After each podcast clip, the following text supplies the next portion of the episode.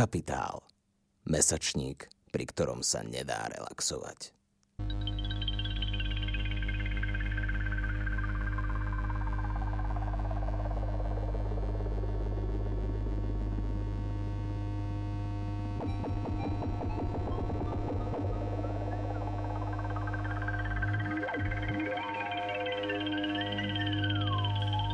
Vítajte pri počúvaní literárneho podcastu Koniec hry, ktorý pripravuje angažovaný mesačník Kapitál. Moje meno je Tomáš Hučko, som publicista a šéf-redaktor Kapitálu. Ja sa volám Dominik Želinský, som literárny kritik a sociológ. Prečo koniec hry? Jednak máme radi Mitanu či Cortazára, ktorí takto pomenovali svoje knihy. Ale hlavne preto, že berieme literatúru vážne. V jej sociálnych, politických, triednych a rodových kontextoch. S našimi hostkami a hostiami budeme hovoriť o tom, aké sú možnosti aj medzi literatúry, kde sa jej hra začína a kde sa končí. Budeme hovoriť o literatúre, ktorá reflektuje, kritizuje a emancipuje. O autorkách, autoroch a dielach, ktoré sa nevždy zmestili a nevždy hodili do oficiálneho kánonu. Prosto o literatúre, ktorá nás baví. Toto je koniec hry. Aby mohlo zemianstvo svoj ľud lepšie zdierať, a aby tak čím viac vyťažili v svoj prospech z jeho úbohej kože, využili v tomto úpadku Židov, ktorým prenajímali jeho majetky. Mukám a utrpeniu ľudu nebolo konca kraja. Tento cudzí národ, nespojený nejakým putom s našim národom, národ, ktorý zo zásady zavrhoval kresťanstvo a preto nepoznal lásku k blížnemu, hrozným spôsobom šafáril medzi našimi kmeňmi bezohľadne vyciciaval v svoj prospech a v prospech zemianstva úbohý ľud a snažil sa ho mnohorakým spôsobom zviesť a morálne rozložiť. Nemilosrdne a s podporou zemianstva ho pripravoval o majetok. Odtiaľ pramení hlboká antipatia našich kmeňov voči tomuto bohom zabudnutému národu. Ľudovič Túr, 1851 z týchto slov Ľudovita Štúra je zrejme, o čom budeme dnes hovoriť. O antisemitizme. Antisemitizmus sa ako spoločenský fenomén v literatúre zrkadlí už um, storočia. Môžeme pripomenúť napríklad spev Všetko to nešťastie z prelomu 14. a 15. storočia, v ktorom pražský ravín um, Avidor Kara zaznamenal pravdepodobné vlastné spomienky na veľkonočný pogrom z roku 1389. Mnohí známi autori boli antisemiti, napríklad Selin, Um, niektorí sa dokonca, ako náš Ľudo Ondrejov, nejakým spôsobom na antisemickom násilí aj podielali. Týmto sa dostávame k dnešnej téme. Antisemitizmus v slovenskej literatúre. A na to sme si prizvali hostia, ktorý sa tejto téme vo svojom výskume dlhodobo venuje. Historika Miloslava Sabova. Miloslav Sabo sa venuje problematike rasizmu, antisemitizmu a nacionalizmu v Nemecku a strednej Európe. Vydal monografie Boh vo vsade, Rasa a vôľa, Alfred Rosenberg a mýtus 20. storočia, Od slov k činom, Slovenské národné hnutie a antisemitizmus. V poslednej dobe veľmi rezonovala jeho monografia Klerofašisti. Miloslav Sabo pôsobí na Filozofickej fakulte Univerzity Komenského. Vítajte v podcaste Capitalx, uh, pán Sabo. Ďakujeme, že ste prijali naše pozvanie, aj keď kvôli obmedzeniam spojeným, spojeným s koronavírusom sa bohužiaľ počujeme aj vidíme len takto na diálku. Začneme s tou témou, o ktorej sa dnes rozprávame trošku zo široka. Tak e, ujasníme si najprv ten termín, o ktorom budeme hovoriť. E, čo je to antisemitizmus, možno aké sú jeho dejiny a čím je špecifický vo vzťahu k iným formám xenofóbie a etnické nenávisti? E, dobrý deň, ďakujem za pozvanie. Tak začneme naozaj z ostra, pretože to je otázka, o ktorej sa tu dá rozprávať hodinu, ale samozrejme nemám na to čas, takže to skúsim veľmi stručne. Antisemitizmus je, má množstvo definícií z množstva e, spoločenských humanitných vied. Je to taký bežný, e, bežná definícia je, e, je to určitá forma predsudkov, zaujatosti voči odlišnosti, konkrétne spojenej s istým etnikom, ak to definujeme ako etnikum, alebo náboženstvom, pretože judaizmus je v podstate oboje. Je to samozrejme pojem, ktorý súvisí úzko s holokaustom, to vždy treba povedať, ale nie je to totožné. Je to, je to niečo iné, je to, treba to rozlišovať, pretože antisemitizmus, antisemitizmus je starší, niekto dokonca hovorí o väčšnej nenávisti, áno, sú takí historici, ktorí majú tú tendenciu e, naprieč storočiami rozpoznávať tú istú formu antisemitizmu. To tiež asi nie je úplne, úplne správne, úplne historické. Možno je v zásade dobré rozlišovať medzi takým tradičným, ako sa to nazýva aj antijudaizmus, čo súvisí s náboženstvom, samozrejme s kresťanstvom, pretože kresťanstvo síce vyšlo z eh, židovských koreňov, ale sa aj vyčleňovalo potom voči týmto svojim koreňom. Ako keby ich nahradilo, to je taká typická, typická kresťanská pozícia, že nahra, kresťanstvo nahradilo ten judaizmus starého zákona novou zmluvou. Ale potom je to samozrejme moderný antisemitizmus, E, už, už to slovo signalizuje, pretože je to novotvar, ktorý vznikol až v 19. storočí a je to, e, nie je to už primárne e, založené na nejakej náboženskej odlišnosti, ale na nejakej takej sociálno-ekonomickej, kultúrnej odlišnosti tých židov, ktorí sa z menšiny, z menšiny trpenej v tej kresťanskej Európe emancipovali, začlenili sa do tej mešťanskej spoločnosti.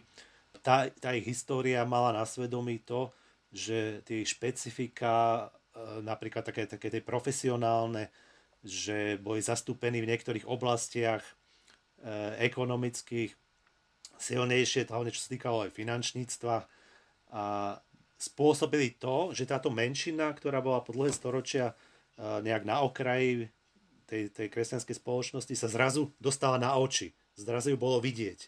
Množstvo z tých židov sa emancipovalo, nie len samozrejme v tej finančnej oblasti, aj v množstve iných moderných, moderných povolaní, ako teda vtedy to nazývali slobodné povolania, inteligencia, právnici, lekári a tak ďalej.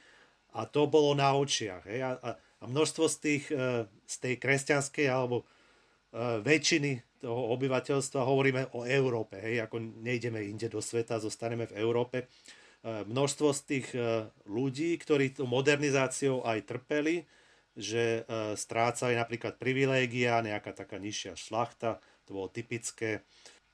Potom hľadala nejakého takého obetného baránka, na ktorého sa to dalo tieto, tieto neúspechy alebo tie problémy s tou transformáciou modernou zvaliť. Áno? A tu už máme tiež takú tradičnú definíciu antisemitizmu, ako to šíril najmä René Girard, francúzsky filozof, ako tá teória obetného baránka. Hej? Ako samozrejme môžeme mať k tomu výhrady, ale je to jedna z definícií. Mhm. Keď teda hovoríme o antisemitizme v slovenskej literatúre, kde si myslíte, že by sme mohli začať um, historicky hľadať nejaké korene um, takéhoto povedzme veľmi silného extrémneho vzťahu k um, židovskej menšine. Nachádzame niečo povedzme ešte pred 19. storočím, najskôr by sme si asi mali povedať, že ten literárny antisemitizmus nie je to isté ako nejaký ideologický antisemitizmus. Lebo ten, ten antisemitizmus moderný, o ktorom som hovoril v 19. storočí, nadobudol takú podobu ideológie. Že vznikali dokonca aj politické strany, ktoré mali, ktoré mali antisemitizmus v názve vyslovene, že nemali iný program, mali len program, ale aký program nie len, že protižidovský, že nemali rady židov, ale oni chceli zvrátiť konkrétne historickú vec a to bola tá emancipácia toho židovstva v 19. storočí. To chceli zvrátiť. A literárny antisemitizmus e, nemôžeme jednoducho s týmto stotožniť, pretože literatúra je vždy aj fikcia. Ne? Alebo teda hlavne. Hlavne fikcia, ktorá samozrejme súvisí s, súvisí s tou realitou spoločenskou, ekonomickou, ale je to fikcia. A ak e, teda Samozrejme, našli by sme u nejakých slovenských autorov všelijaké také predsudky voči tým Židom, aj, aj tradičné, o ktorých som hovoril, nábožensky, nábožensky motivované. Ale neviem, či to má význam. Či cituje sa často aj na tých všelijakých takých čudných internetových stránkach, napríklad Matej Bel, hej, Matej Bel ako, ale bol Matej Bel predstaviteľ slovenskej literatúry, to by som si dovolil spochybniť Čiže ak chceme hovoriť o slovenskom literárnom antisemitizme, tak musíme e, sa pozrieť, kde vlastne taká tá, taká tá autentická slovenská literatúra začína. A to je 19. storočie. To, to ako začína v podstate 19. storočí. A už to tam hneď aj máme. Hej? To sa deti učia o všelijakých autoroch ako Jan Kalinčiak, Reštaurácia a tak, ktorá opisuje nejaké tie uhorské, uhorské reálie vtedy. A tam už sú napríklad židovské postavy, a, a, a typické, alebo nie že typické, stereotypné, hej, lebo keď hovoríme o literatúre, tak nás zaujímajú stereotypy, nejaké také stereotypy literárne. A tam už tejto, týchto začiatkov slovenskej literatúry ešte pred Štúrovcami už sú. Hej? A to sú tie typické postavy dedinských židov, krčmárov, úžerníkov tzv., ktorí sa miešajú aj do tej, konkrétne zostarme u toho Kalinčiaka, ktorí sa miešajú aj do tej uhorskej politiky, tej zemanskej, to sú tie také tie reštaurácie už, čo je, to je samozrejme, to sú voľby do tých tradičných uhorských uh, župných, župných zastupiteľstiev a tam už ten žid hrá negatívnu úlohu, úlohu podpláca, opíjajú sa, to sú tie, tie, tie typické voľby uhorské, kde sa uh, alkohol leje prúdmi a všetci sa podplácajú a potom skorumpovaní volia toho, koho, koho im povedia. A tam už e, sa formuje nejaký stereotyp žida, ktorý v slovenskej literatúre potom pretrvá celé 19. storočie, vlastne ešte, ešte ovplyvňuje literatúru, slovenskú literatúru v 20. storočí, minimálne v prvej, ale ešte aj v druhej polovici. A to je ten stereotyp židovského krčmára, židovského úžerníka, ku ktorému sa pridá, doplňa ho stereotyp e, maďarizátora. Hej? Žid, ktorý spolupracuje s, tými, s tou maďarskou vrchnosťou, a odnárodňuje ten slovenský ľud, ako sa to, ako sa to vtedy nazývalo. Takže toto je taký hlavný literárny stereotyp uh, literár, slovenského literárneho antisemitizmu, ktorý samozrejme má, odkazuje na nejakú sociálnu realitu, ale je to stereotyp, je to silne uh, skres, skreslený obraz. Vlastne, čo je stereotyp, to je v podstate skreslený obraz. My sme začali tento podcast citátom Ludovita Štúra, tak možno prejdime rovno k tomuto národno-buditeľskému hnutiu a k Štúrovcom, keďže ste vyvenovali aj celú knihu tejto téme.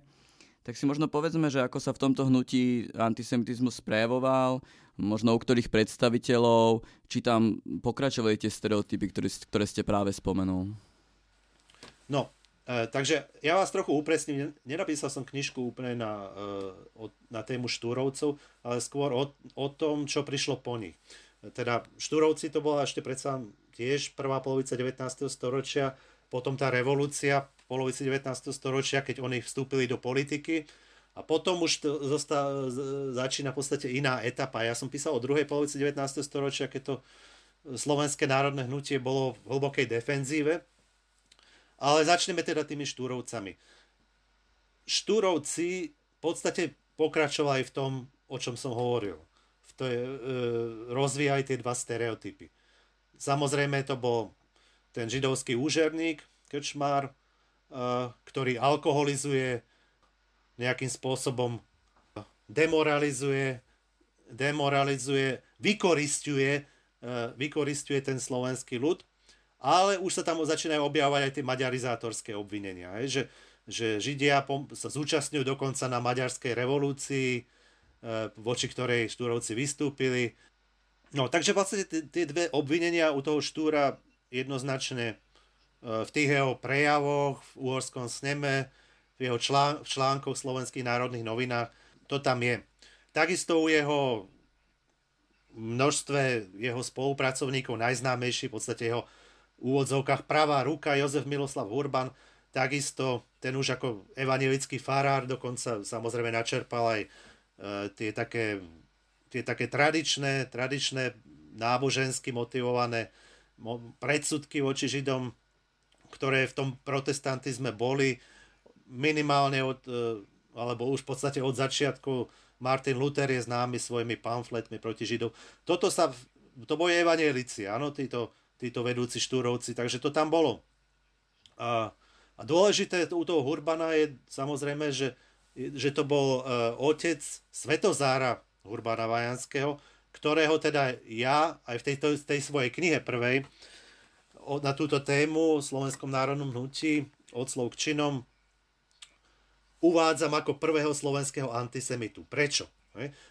Pretože on už žil v tej dobe, keď o ktorej som hovoril, začínajú vznikať tieto, tieto antisemické strany aj v Uhorsku a ten, tá, tá antisemická ideológia sa e, dostáva kontúry. Už to nie sú len takéto zhluky e, stereotypov, či už náboženských, či týchto tradičných, ako úžerníci a tak ďalej.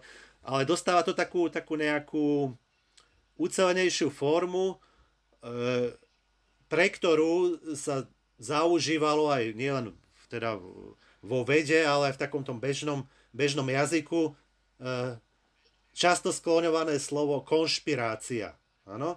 Že toto je ideológia, ktorá je založená na konšpirácii. Že e, Židia fungujú ako nejaká skupina, e, ktorá sa snaží ovládnuť jednak tú spoločnosť, v ktorej žijú.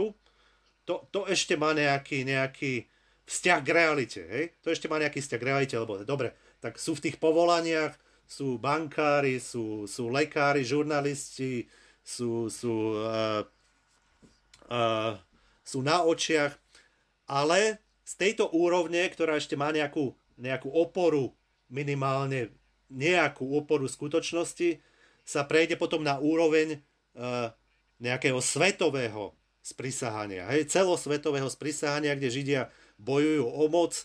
Uh, uh, neskôr z toho vzniknú všelijaké tie také pamflety ako protokoly sidonských mudrcov, ale toto, je, toto, je, uh, toto je už moderný antisemitizmus. Že tam vznikne ideológia, ktorá tvrdí, že svet funguje takto.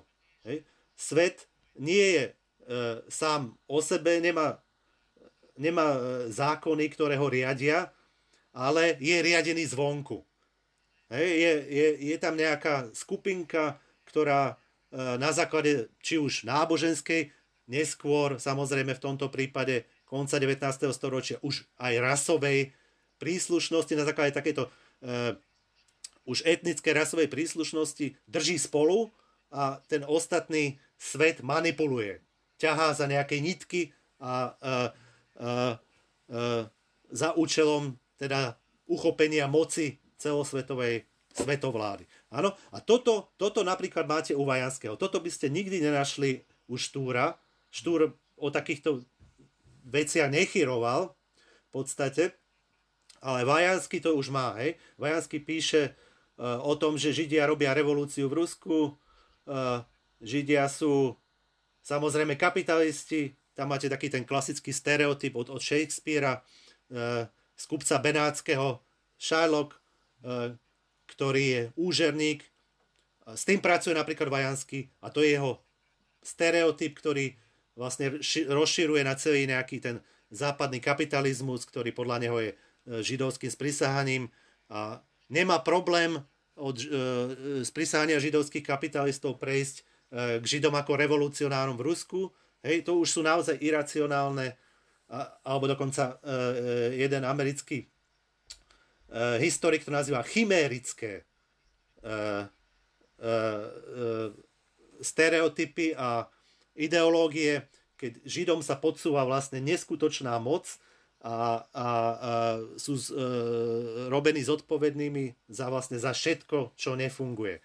Hej, a toto, toto máme u Vajanského. Takže kvôli tomu som ho ja označil ako prvého slovenského antisemitu a takisto to je v jeho, v jeho literárnom diele. Nie je to teda len ideológia, publicistika, ale aj v literárnom diele. Môžem sa spýtať, no, tento, ako to nazývate, chimerický narratív Vajanského, sa aj rozšíril nejak medzi jeho um, tých generačných uh, súputníkov. Bol, bol, boli tie jeho názory príjmané a populárne? No on uh, tým, že bol hlavný žurnalista vtedajší slovenský, písal úvodníky niekoľko desaťročí do národných novín, takže všetci to čítali, všetci, všetci o tom vedeli. Aj to je taký jeden z tých slovenských národovcov, ktorých vtedy samozrejme nebolo veľa, aj to si treba uvedomiť, že to bolo vlastne uh, marginalizované hnutie, ktoré maďarské úrady uhorské e, ak už aj neotvorene utláčali, tak sa aspoň hádzali polená pod nohy, aby som to takto ľudovo povedal. Uh, nie všetci samozrejme s tým súhlasili. Nie všetci do tej, do tej miery, nie všetci s týmto chimerickým antisemitizmom sa stotožňovali, ale tie také základné základné premisy, ktoré vlastne mali od štúrovcov, v podstate akceptovali všetci, hej, že ten židovský úžerník na tej slovenskej dedine robí zle, pričom nik, nikdy nezabudli zdôrazniť, že je to Žid. Hej? Nebol to iba, iba úžerník, ale vždy sa to zdôraznilo, že je to aj Žid. Tak to v podstate viac menej akceptovali všetci. Všetci títo uh, národovci, národovci preda, teda pred, ešte pred vznikom Československa. Táto chimerická rovina, uh, tam to už samozrejme až také rozšírené nebolo, lebo tak uh, normálne rozmýšľajúci človek tú paranoju nejakým spôsobom musí rozpoznať, ktorá sa za tým skrýva. Ale zase, čo sme nespomenuli, spomenuli sme evanielikov, ale nespomenuli sme katolíkov. Tí fungovali trošku sami o sebe, síce boli, samozrejme sa aj zúčastňovali toho slovenského národného hnutia, ale, ale nebolo to nejaký taký, taký rovnocenný partner. Ale tí, ktorí sa teda aj, aj angažovali v slovenskom národnom hnutí z, toho, z tých katolíkov, tak tí ten, ten konšpiračný antisemitizmus takisto zdieľali, ale mali svoje vlastné zdroje. Nie len, nie len nacionalistické, ale aj katolícke zdroje. Pretože ten moderný E, katolícky antisemitizmus sa vyvíjal medzinárodne alebo transnacionálne, ako sa to, ako sa to dneska označuje. V podstate to bol taký katolícky diskurs, ktorý celú vtedajšiu Európu ovplyvňoval. A tam to, to, to sprísahanie tiež bolo. Iba že pôvodne to bolo sprísahanie proti cirkvi a proti, proti tomu starému, starému tradičnému európskemu poriadku, kde teda štát a církev si delili tú moc a uh, spolu s inými, inými, uh, inými sprisahancami, takými všelijakými, že slobodomurári a, a samozrejme socialisti, uh, Židia vytvorili nejakú takú, takú, takú sprisahaneckú komunitu, ktorá v tom katolickom antisemitizme bola rovnako silná. Áno? Takže, takže Slovenské národné hnutie e, malo, malo ešte aj iné zdroje tohto, tohto moderného antisemitizmu. Budeme sa asi e, širšie e, venovať tým 30. rokom, ale ešte mám jednu otázku pred tým. E, ja som totiž prednedávnom si znovu prečítal Jegeho Adama Šangalu a tam som narazil tiež na takú celkom nechutnú celú jednu kapitolu um, antisemickú. Tak mi iba napadlo, že a ako to vyzeralo aj v tom medzivojnovom období um, počas um, vzniku Československa? Predtým, než dostaneme ešte k tým 30 rokom, či je už aj tam sa to nejak rozvíjalo? Áno, tak ja skúsim tak veľmi stručne načetnúť, čo sa vlastne stalo, aby sme sa z, toho, z tých uhorských starých pomerov presunuli, presunuli do medzivojnového obdobia.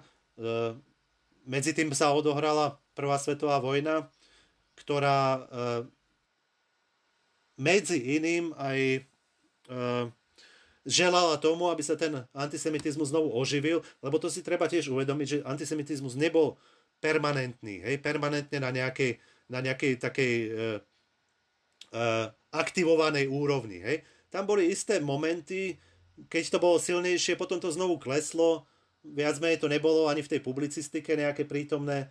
Väčšinou to boli také, no, spája sa to s krízami, hej, že, že keď, sa to, keď, keď antisemitizmus prepukne, nejak buď hospodárska kríza, alebo aj iné krízy pre ten katolicizmus, ten mal svoje vlastné krízy, keď sa štát pokúšal zasahovať do e, bývalých kompetencií cirkvy, e, ako je, ja neviem, uzaveranie manželstiev, matriky a tak. Prišiel štát uhorský, e, prevzal to na seba, katolíci na to reagovali, reagovali podráždene a medzi iným aj antisemitizmom. Hej? Že to je židovský liberalizmus prišiel a vzal nám naše privilégia. Hej? Takže e, takto to funguje. A prvá svetová vojna to znovu oživila, lebo veľká kríza, samozrejme, to si nemusíme bližšie vysvetovať, e, čo znamená kríza prvej svetovej vojny. E, hlad, rozpad štátov a tak ďalej. To všetko mu to, tomu želalo. Prijalo nejak, aby sa to, aby sa to rozšírilo, aby sa to znovu aktivovalo, ten antisemitizmus. A po prvej svetovej vojne aj prišli uh, demonstrácie, výtržnosti voči Židom, to sú tie tzv. rabovačky. To je zrod, to je zrod Československa. Hej? A e, to si e, tiež treba aj uvedomiť, to sme, o tom sme písali aj s kolegom Franklom z Prahy e, knižku Budování státu bez antisemitizmu. Že tam, bo vieme, ako, aké, bolo silné, aké bolo silné lavicové hnutie v počiatkoch Československa, vlastne prv, vyhrali, prvé voľby, potom prišlo štiepenie keď sa v podstate e, etabloval komunizmus začiatkom 20. rokov. A toto všetko pravicová politika sledovala napríklad v Československu a agrárnici, ale aj katolícke strany e, za tým zase šípili Židov. Hej? Že tí Židia riadia, riadia e, socialistickú a ešte viac komunistickú politiku. Revolúcia v Rusku sa vysvetlovala alebo desinterpretovala, nie vysvetlovala ako nejaké sprisahanie Židov. To je ten trop židobolševizmu. Áno, áno, to slovo sa vtedy ešte nepoužívalo, ale, ale hľadali sa, že koľky z bolševických komisárov majú židovské mená. Hej? A vychádzali zoznamy, to ste majú v celej Európe v novinách pravicovi, zoznamy židovských mien bolševických komisárov. Takisto to máme na Slovensku. Agrárnici, katolíci, že na tejto vlne na tejto vlne v podstate šli. A uh, v tých začiatkoch Československa to doteraz nikto, vlastne my sme na to s Franklom, Kolonom Franklom ako prvý tak upozornili, že v podstate ten štát vznikal spolu uh, anti, s antisemitizmom. Hej, a ten antisemitizmus po, potom v 20. rokoch trošku ako, ako sa stabilizoval štát a v podstate ten e, Masarykov aj humanistický mýtus to zatlačil do úzadia, ale pri tom vzniku bol hrozne silný a nejak pod povrchom, pod povrchom tlel ďalej. A potom v 30. rokoch to znovu vyplávalo na povrch aj s tým obviňovaním e, komunistov zo židobolševizmu. Takže... Svojím spôsobom, že, to, že, že ja som chcel povedať, že to uh, svojím spôsobom narúša taký obraz Československa Prvej republiky ako také veľmi liberálnej, um, povedzme, egalitárskej spoločnosti, ktorý teraz prítomný v českom diskurze veľmi silno. Áno, áno, narúša to uh, aj samozrejme mal, uh, mala tá aj tá naša kniha také, nemala len pozitívne prijatie aj v Čechách. Ale zase treba si uvedomiť, to bolo 20 rokov. To bolo 20 rokov. Na začiatku bol antisemitizmus aj na konci.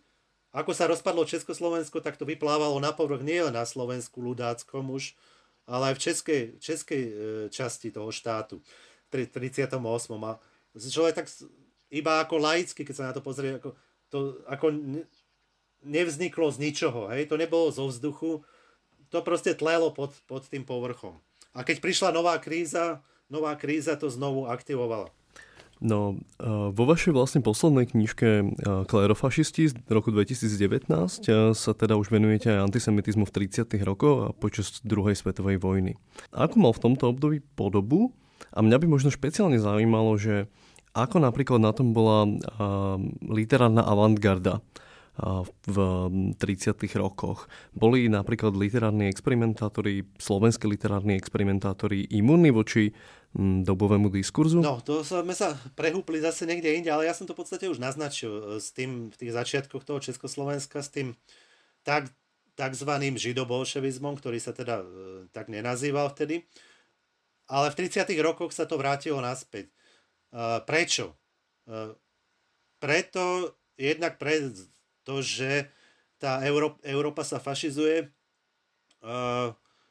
V Nemecku už vládne otvorene radikálny antisemický režim.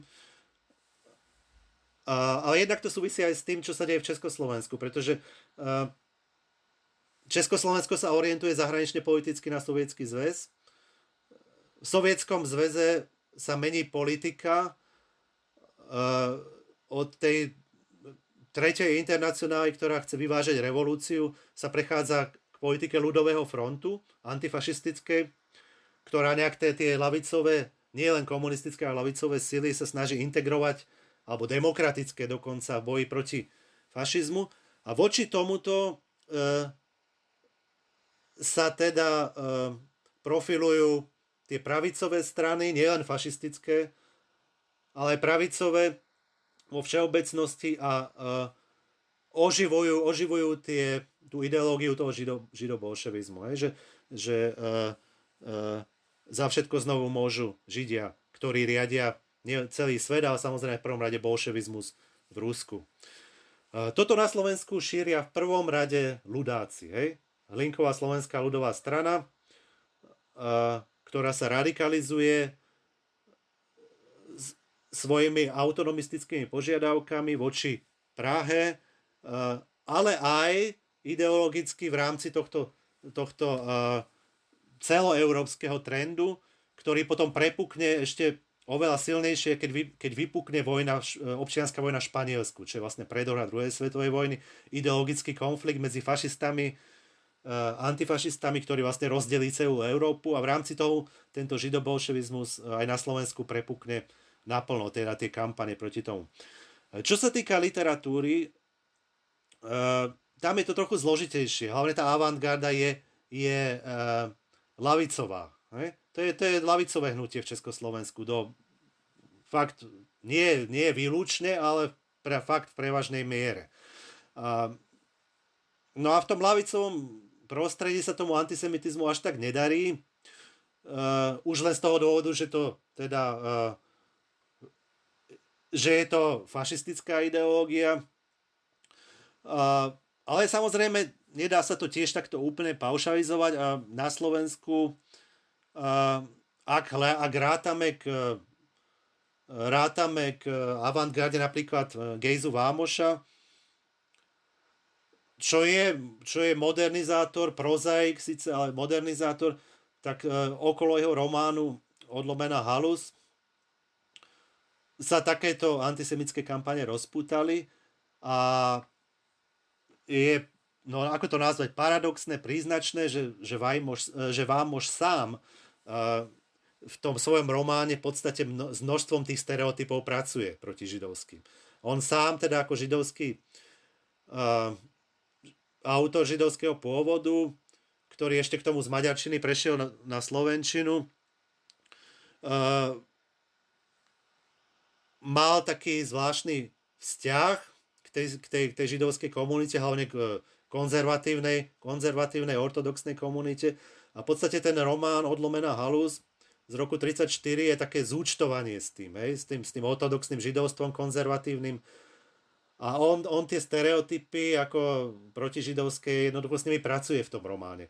A čas, často neviete, e, že kde, kde, je, kde sa dištancuje, kde to nejakým literárnym spôsobom uh, Eh, paroduje a kde, kde sa naopak eh, s tým stotožňuje a je to v podstate ako autoriálny nejaký jazyk, ten, ten literárny antisemitizmus. Ale to tiež nie, to nie je úplne, úplne také, také, také špecifikum a nejaká jeho, jeho nejaká zvláštnosť, pretože množstvo z tých židovských autorov malo takýto, takýto komplikovaný vzťah k vlastnej identite, k vlastným koreňom a teda v tých sociálnych spoločenských vedách humanitných sa používa aj, aj termín ako židovský antisemitizmus, aj, alebo židovská seba nenávisť. To máte tiež, e, tiež e, množstvo, množstvo tých židovských intelektuálov niečím takýmto trpelo v úvodzovkách. Takže to je taký príklad, že kde aj ako v tej, tej modernej e, slovenskej kultúre, literatúre niečo také je. No. Možno e, keď e, budeme hovoriť aj o iných predstaviteľoch, než len tých predstaviteľoch moderny, mm, možno o, o tej klasickej katolíckej e, literatúre slovenského štátu, um, akých predstaviteľov tam vidíme, čo sa tam... Nejak, nejak skúsme iba tak aj v krátkosti popísať tú situáciu literárnej scény počas slovenského štátu a jej vzťahu k antisemitizmu. To je oblasť, ktorá možno sa budete čudovať, stále nie je prebádaná. Uh, celkovo tá literatúra, kultúra slovenského štátu, to, to treba spraviť znovu, to treba znovu napísať, znovu preskúmať uh, a možno tam ešte niečo nájdeme. Je taký autor, volá sa Štefan Graf, o ňom už veľa ľudí dneska veľmi ani netuší. Bola to, hroz, bola to vychádzajúca hviezda uh, slovenskej literatúry, ešte za, ešte za Československa získal takú dôležitú literárnu cenu a napísal román Zápas z, Bratis- z veľkomestského bratislavského prostredia, a, kde vlastne ide o, o, ako je to taký príbeh takej slovenskej slúžky, ktorá príde do Bratislavy a teda tam, tam musí, musí, je vy, vykoristujú a, a, a nejak všetci od nej niečo len chcú. A, a je to taká, taká byt, životom ubíjaná ubíjaná slovenská deva. A je, je slúžka v židovskej rodine. Ne? Že, že ako ten, ten rámec toho jeho, toho, jeho, toho jej utrpenia tvorí tá, to vykoristovanie židovských, židovských uh, bratislavčanov.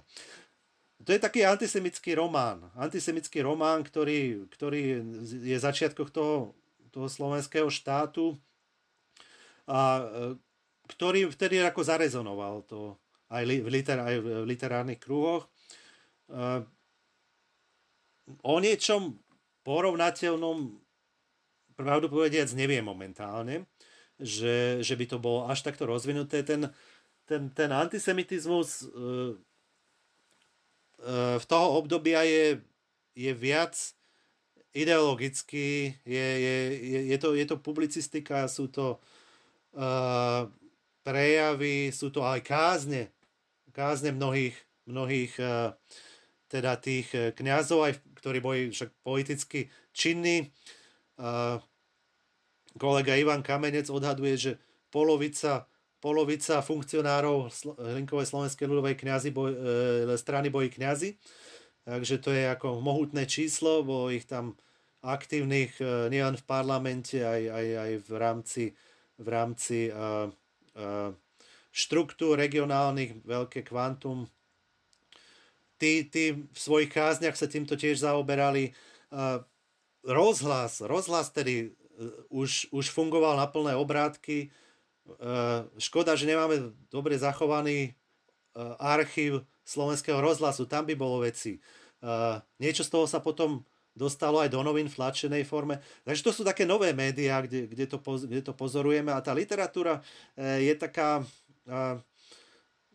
ako priamo za toho slovenského štátu E, veľmi neviem, no ešte pre, tesne predtým, ale to netreba ani tak striktne ako zase rozdielovať. Hej, v tej, tej dejiny sa píšu vždy do 38 a od 38. Hej, do, do, ale to ako tam sú kontinuity, tam, tam pre mnohých ako ľudáci, ľudácky antisemitizmus sa vlastne od roku 1936 e, rozhorel a, a horel ďalej. Takže to, to ako tie kontinuity, kontinuity fungujú trošku inak, ako to ako sa to učí v školách. A dôležitý román antisemický je z roku 37, myslím, Martin Ráz, Krčmársky král. Áno, to je, to je dôležitý antisemický román slovenskej literatúry, ktorý je ale situovaný do Úhorska. A to je typické. To je typické, že nepíšu o tej súčasnosti, ktorá už vyzerá inak. Už ten židovský krčmár nie je všade. To už sa proste zmenilo za toho Československa. A takto, keď chcú napísať situ, e, antisemický román, tak to situujú do Uhorska, hej, alebo do, toho, do, tých, do, do času, do tej doby útlaku. To potom robí ešte dokonca aj Švantner po druhej svetovej vojne. E, to je typické, hej, to, to presahuje naozaj do tej druhej polovice 20. storočia. Takže ten slovenský literárny, literárny antisemitizmus má svoju vlastnú dynamiku. Hej. To sú vždy odkazy do tejto hroznej doby maďarského útlaku, e, keď ten židovský krčmár Eh, vykoristuje, alkoholizuje a maďarizuje. Hej, to je taký, taký, taký stereotyp, ktorý sa drží a napriek tomu, čo, čo sa deje, čo sa deje teda e, po rozpade Uhorska. Dobre, ja by som sa možno spýtal, na, alebo presunul by som sa postupne do druhej polovice 20. storočia. My sme sa bavili mm, pred chvíľou o vzťahu medzi ľavicou a antisemitizmom, teda ako ľavicou ako nejakou kritickou um, z veľkej časti silou alebo zároveň aj obviňovanou z, z, z toho, že teda židovskou konšpiráciou. A chcel by som sa spýtať na to, že aký bol vzťah antisemitizmu a reálneho socializmu. Pretože ako vieme, že, že východoeurópsky socializmus bol demonstratívne internacionalistický, ale zároveň v období teda stalinizmu bol antisemitizmus um, nepochybne jednou z hybných síl politiky a aj politických procesov. A v literárnom živote socialistického Československa sa potom prejavoval aj neskôr. Hej. Napríklad postoj Československa k izraelsko-arabskej vojne bol teda dôvodom deklaratívnym k chvíľkovej emigrácii Ladislava Mňačka. Zároveň môžeme spomenúť Eduarda Goldstickera, ktorý bol teda slovenský židovský intelektuál, a angažoval sa teda do roku 68 vo vysokej politike. A prispel trebárs k rehabilitácii Franca Kafku na tej známej konferencii v 63., aby sa stal, sám sa stal potom obeťou antisemických výpadov po 68. Však by ste mohli priblížiť vlastne tú dynamiku antisemitizmu a jeho vzťahu k literárnemu prostrediu um, v období socializmu? Dlhá otázka. Dlhá otázka. Ja, ja ešte napriek tomu chvíľku zostanem v tom medzivojnom období, lebo tamto stade to vychádza. A, a, a, tento ľudácky antisemitizmus pod, pod heslom židobolševizmu samozrejme v tom lavicovom komunistickom prostredí nezostal bez odozvy. O tom, o tom sa nič nevie, o tom nikto nič e, nebádal, ale keď si prečítate komunistické noviny e, z, tých, e, z tej druhej polovice 30. rokov, tak vidíte, že na to reagujú. Že, že tí ľudáci ich obvinujú ako židobolševikov. A otázka je, ako na to reagujú. Je, to, je otázka, to je zaujímavá otázka. A nereagujú na to internacionalisticky. Pozor, nereagujú na to internacionalisticky, ale uh, uh, tie obvinenia, ktoré ľudáci voči ním uh, formulujú, im hádžu späť He? Že, že stopujú, a tuto hlinka dal do prenájmu Židovi neviem čo. He? Že, uh, uh, Už tam akoby nie je tá kritika antisemitizmu ako ideológie, ale je to vlastne hranie v tom poli antisemitizmu. Áno, hej? áno, presne tak to je. Uh, snažia sa to uh, uh, vrátiť späť úder, hej, tak by som to formuloval. Snažia sa vrátiť späť úder a používajú kliše kliše židovského kapitalizmu, e, e, nejaké, že, pod, že, že židovskí boháči podplácajú e, hlinkovcov a tak ďalej. To by človek asi nečakal, hej, na prvý pohľad. Ale je to tam, a není to, zase to nie je žiadne slovenské špecifikum. To máte, to, to je výskum, my nemáme výskum, ale je výskum napríklad nemeckej, ešte pred Hitlerom, komunistickej strany Nemecka, títo to robia tiež. Hej? Takisto to robia e, v Rakúsku boli slabí komunisti, tam boli sociálne, e, radikálnejší sociálni demokrati ako československí, takže nepotrebovali komunistov do tej miery. Tí to robia tiež. A, takže to, to nie je žiadne, žiadne slovenské špecifikum. Je to zaujímavé, že sa nesnažia úplne od toho principiálne dištancovať, ale využívajú to vo svojich kampaniách. To neznamená, že sú oni, že sú ideologickí antisemiti, to nie. Ale vedia, že ale to je tá oblúdnosť, vedia, že to rezonuje. Že to politicky rezonuje. Že, že také kvantum e, ľudí na to reaguje, že to sami využívajú. Takže to len by som ako doplnil ešte k tým, tomu medzivojnovému obdobiu. Samozrejme, po druhej svetovej vojne máme úplne novú situáciu. E, e, to, na, to čo, na čo ste upozornili, tie 50. roky, stalinizmus, Eh, slánskeho proces. Hej? To je, to je taká, takéto heslo, pod ktoré sa toto všetko eh, pod, eh, nejakým spôsobom umiestňuje. Obvinenie bývalého najvyššieho komunistického funkcionára, že je agent, agent, agent čo? Agent sionizmu. Hej? To je nový, nový pojem, ktorý sa dostáva do debaty, je sionizmus.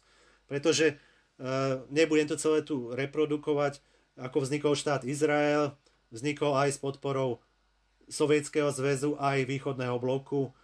Potom došlo k roztržke, Stalin, Stalin sa nahneval ako častokrát na, na iných, aj nielen na Židov, aj na Tita, na, na Tita sa nahneval v Jugoslávii. Bol tito, titoizmus, hej, titoizmus bol, sionizmus.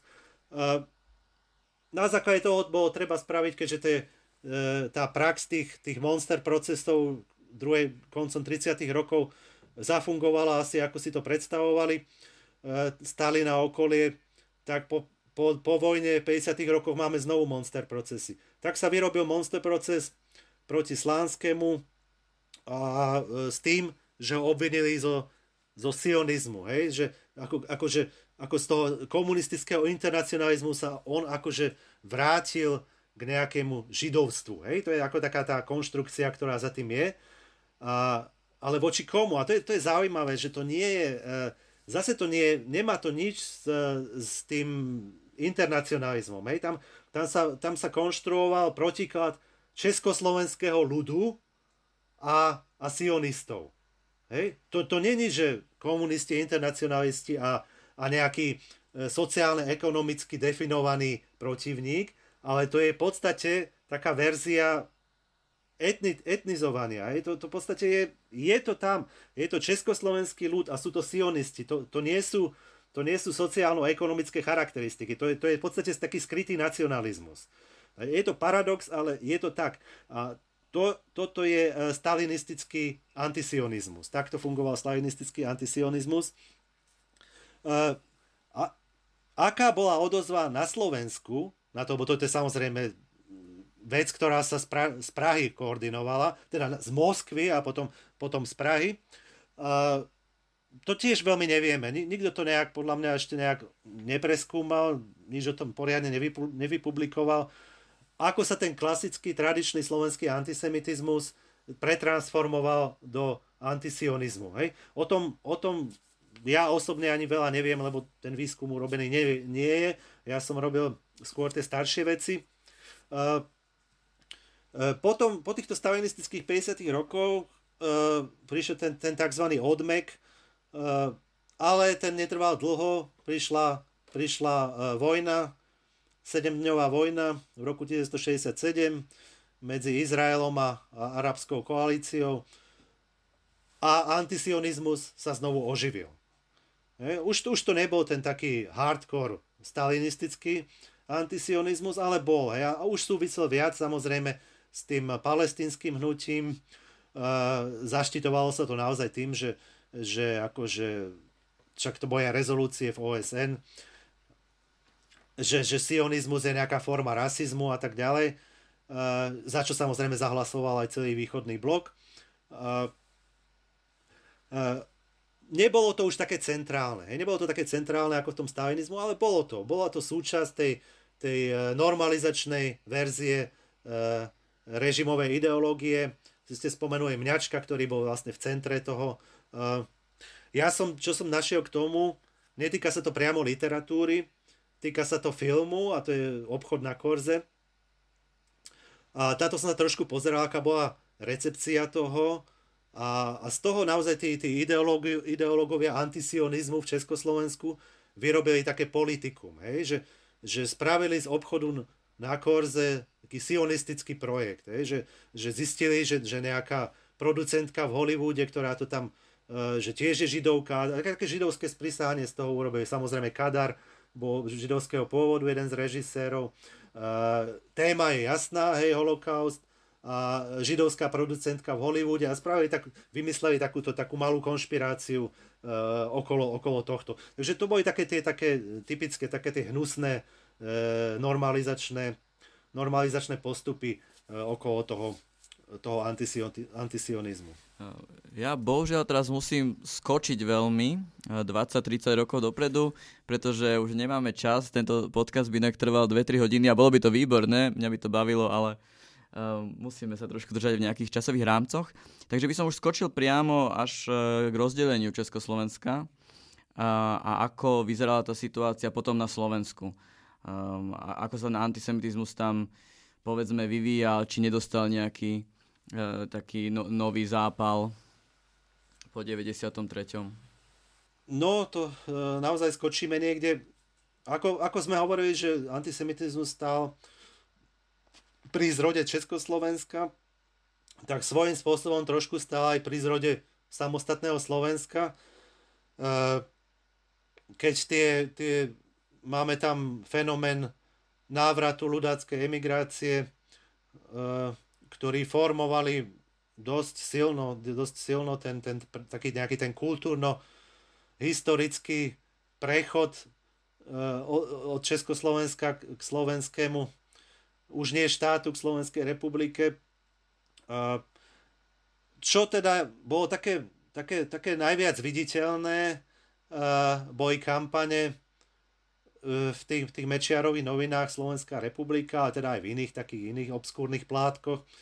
Uh, napríklad proti Fedorovi Gálovi, z ktorého spravili znovu takého obetného baránka, dokonca to šírilo také, také antisemické karikatúry. To bol, to bol médium, to sme ešte nespomenuli, ale veľmi dôležité pre ten moderný antisemitizmus boli antisemické karikatúry, ktoré boli aj v slovenských, slovenských periodikách už za Uhorska mali vysokú úroveň, lebo ich maloval Mikoláš Aleš, uh, slávny český maliar.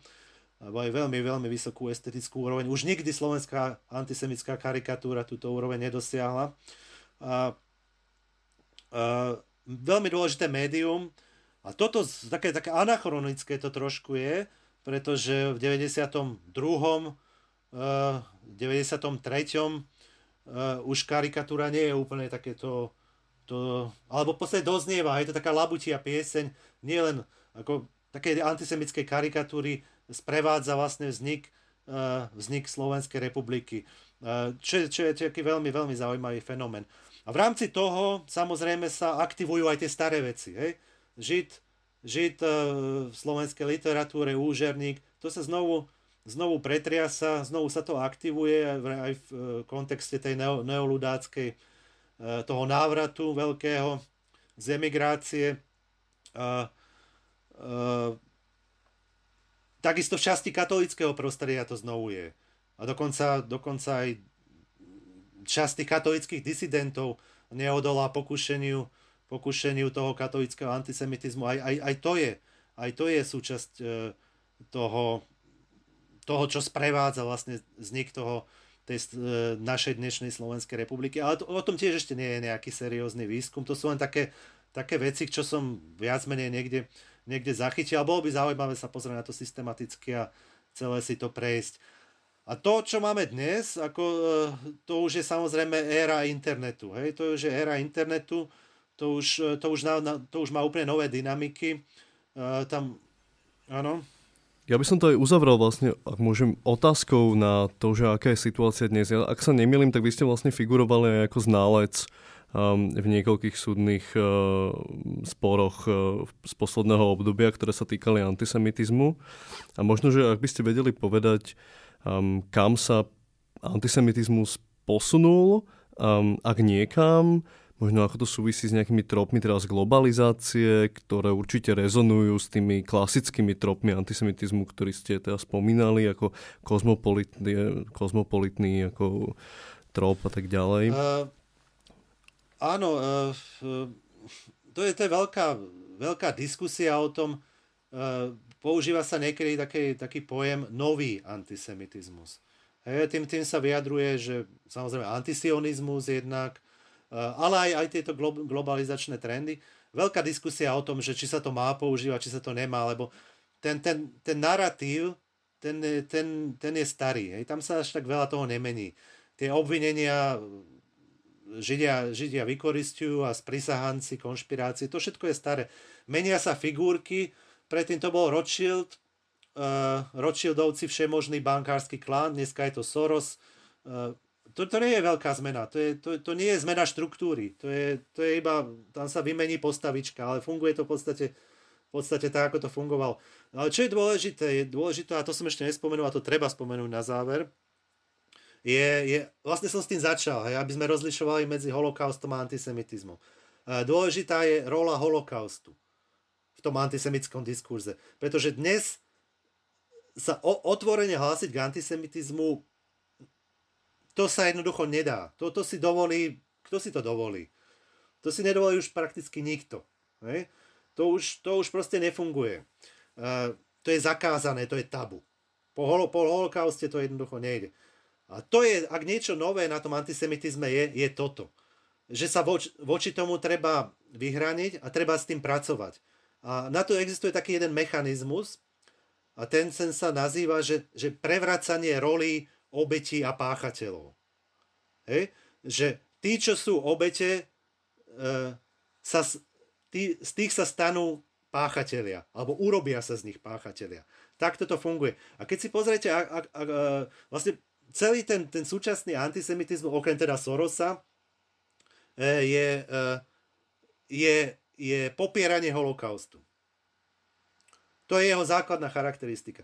A ako sa to robí? Robí sa to tak, e, že e, nie, nie len tak, že sa znižujú čísla, že sa e, obetí reálny, že sa e, e, popiera existencia e, plynových komôr a, týchto... To sú také technické, technické momenty. Základný mechanizmus je tento, že sa e, Židom upiera štatút obete. E, e, konštruujú sa staré alebo odhalujú sa nové, konštruujú sa menej nové, ale odhalujú sa staré narratívy, eh, eh, kde sa z Židov robia páchatelia. A ako sa to robí? Eh, návrat k židobolševizmu je jeden, jeden, jeden z spôsobov. Znovu sa vyberajú staré, staré pamflety o tom, ako Židia v Rusku zabíjajú kresťanov. Samozrejme, čo je silné, je ten antisionizmus, Židia ako rasisti, ako genocida voči, voči palestínčanom, voči Arabom a znovu sú Židia páchatelia. Hej? Židia už nie sú obete, Židia sú páchatelia. A toto je, to je ten najdôležitejší moment toho, toho súčasného antisemitizmu. Uh, uh, je v podstate nerozlučne spätý s, uh, s popieraním holokaustu. No práve preto, že tieto narratívy sa vracajú, tak eh, je dôležité, eh, že sa o tom rozprávame a že ste prijali naše pozvanie o tom hovoriť. Mne je aj veľmi ľúto, že musíme skončiť, pretože mám pocit, že eh, bolo by veľmi dlho o čom hovoriť, ale chceli sme našim poslucháčom skôr priniesť iba taký stručný prehľad tej histórie, aby videli práve to, ako sa niektoré tie narratívy vracajú, aké je to nebezpečné, že sa vracajú práve dnes, keď máme fašistov v parlamente a ultrakonzervatívne krídla vo vláde. Tak e, za mňa by som chcel veľmi pekne poďakovať, e, že ste s nami podelili o všetky tie informácie. Veľmi pekne ďakujem. Ja tiež ďakujem pekne a budeme sa tešiť teda na ďalšiu knihu. Ďakujem pekne za pozvanie. Ďakujem, majte sa pekne. Majte sa pekne. Dovidenia.